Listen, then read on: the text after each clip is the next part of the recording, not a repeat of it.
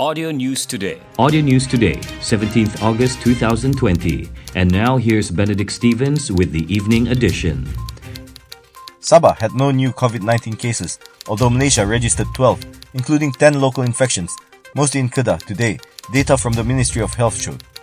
Seven of the local cases were in the Tawar cluster and two in the Salawan, with both clusters in Kedah. There are now 46 and 6 positive cases in the Tawar and Salah clusters respectively, with 251 people in Tawar and 49 in Salah awaiting their test results. The High Court is to rule on August 21st whether the decision of the Sabah Yang di-Pertuan Negeri to dissolve the State Legislative Assembly on July 30th is justiciable. Judicial Commissioner Leonard David Shim set the date after hearing clarification over more than four hours on submissions from counsel for Tan Sri Musa Aman and 32 other assemblymen the applicants, as well as four Yang di-Pertuan Negeri, Tun Juhar Mahiruddin, and three others, the respondents. He also allowed the applicants' counsel, Tengku Fuad Ahmad, to submit a written reply in response to oral submissions by the respondents' counsel. The court is hearing the matter of justiciability in view of an application for leave for judicial review of the decision to dissolve the State Assembly from Musa and the 32 assemblymen backing him. They have named Tun Juhar as the first respondent, Sabah Chief Minister Datuk Sri Muhammad Shafi Apdal as the second respondent, the Election Commission as the third respondent, and the Government of Sabah as the fourth respondent. Tengku Fuad made the request to submit the written reply, pointing out that the Respondents' Counsel had filed in their written submission only in the afternoon of August 14 instead of August 10 set by the court. He also said that he needed to reply to an argument put forward by one of the Respondents' Counsel, Chung Jun Dao, that did not meet the directive of Shim to clarify on the justiciability of Tun Juhar's action in dissolving the Legislative Assembly. The applicant's team of counsel were caught by surprise when the respondents' counsel argued that the 33 assemblymen had no locus standi to Tun Juhar's powers to dissolve the State Assembly, he said. In his argument, Tengku Fuad said the application for leave for judicial review was prompted after the letter by Muhammad Shafi to Juhar requesting for the assembly dissolution came to light on the Twitter social media platform. He said the applicants only saw Muhammad Shafi waving the letter at a press conference announcing the assembly dissolution on July 30th, but never got a copy. He said the question is whether the letter is capable of invoking Yang di-Pertuan Negeri's power to dissolve the state assembly, the basis upon which Muhammad Shafi purportedly requested Tun Juhar via the written request for dissolution of the state legislative assembly is circumscribed by the Sabah constitution in this case, the basis of the said written request purports to be Article 10, subparagraph 1, 2b of the Sabah Constitution. The said article is non-existent in the Sabah Constitution, thus the written request is fundamentally defective, and no reliance can be placed on it by the first respondent or anybody else, he said. The Election Commission, EC, has set the Sabah state election to be held on September 26.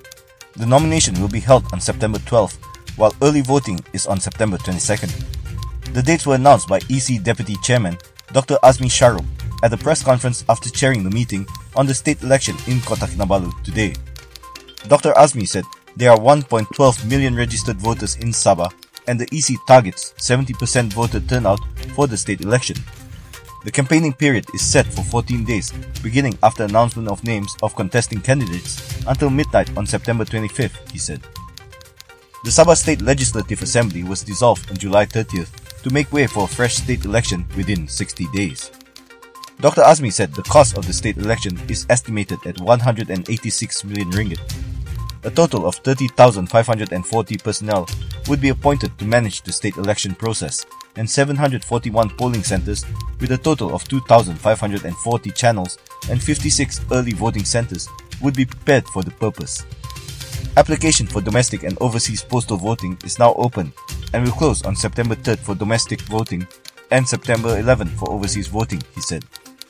The EC has also appointed 73 returning officers and 193 assistant returning officers to manage the state election process, besides having formed 73 enforcement teams to monitor all campaign activities.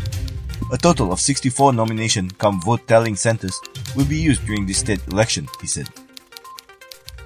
The curfew in the waters of seven districts in the Eastern Sabah Security Zone, ESSZone, scheduled to end at 6 pm tomorrow, has been extended to September 2nd, according to Sabah Police Commissioner Datu Zaini Jas.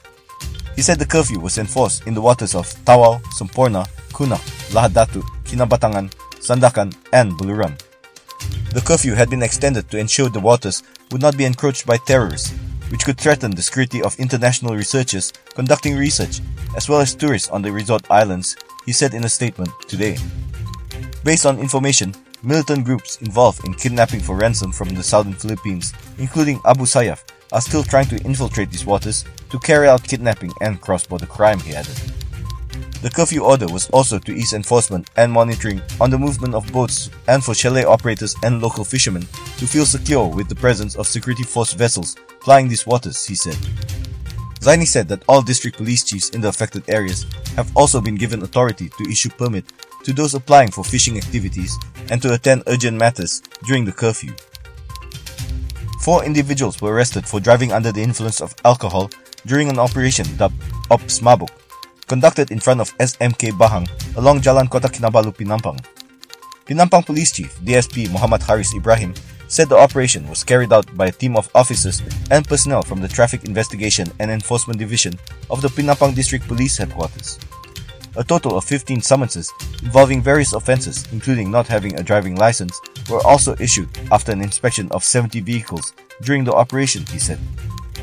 He advises the public, especially road users, to regularly check the expiration date of their driving license and to immediately renew it if it has expired. We will continue to monitor and implement enforcement to provide awareness on the public on this matter, he said. City Police are boosting its community policing program by placing more policemen on patrol in an effort to improve the security at the Centerpoint shopping complex and the surrounding area. City Police Chief ACP Habibi Majinji said such action was taken following a fight that took place in September last year. To prevent such incidents from happening again, Centerpoint collaborated with the police, where police rotated four policemen, two inside and two more outside the building. Patrols will be conducted as early as 10 a.m. until 10 p.m. every day. At the same time, it is understood that the shopping center has its own in-house security placed for 24 hours, which will also help in ensuring that the standard operation procedures are always complied with, he said. Habibi, during the policing community program, launched the opening of Sofia Gold Shop, the fourth branch opened by local entrepreneurs in Kota Kinabalu on Saturday. He said so far there are no reports of serious crimes in the mall and only a few isolated cases committed by teenagers who took temperature scanners placed outside premises. The police will continue the collaboration to ensure the safety of visitors and the well-being around the city center is always protected, he said. That's the end of the news from Audio News Today presented by Benedict Stevens. Audio News Today is produced by Audio Studio Works and distributed in partnership with Sabah Info. For more news, join us on Telegram t.me slash Sabah Audio News Today. Audio News Today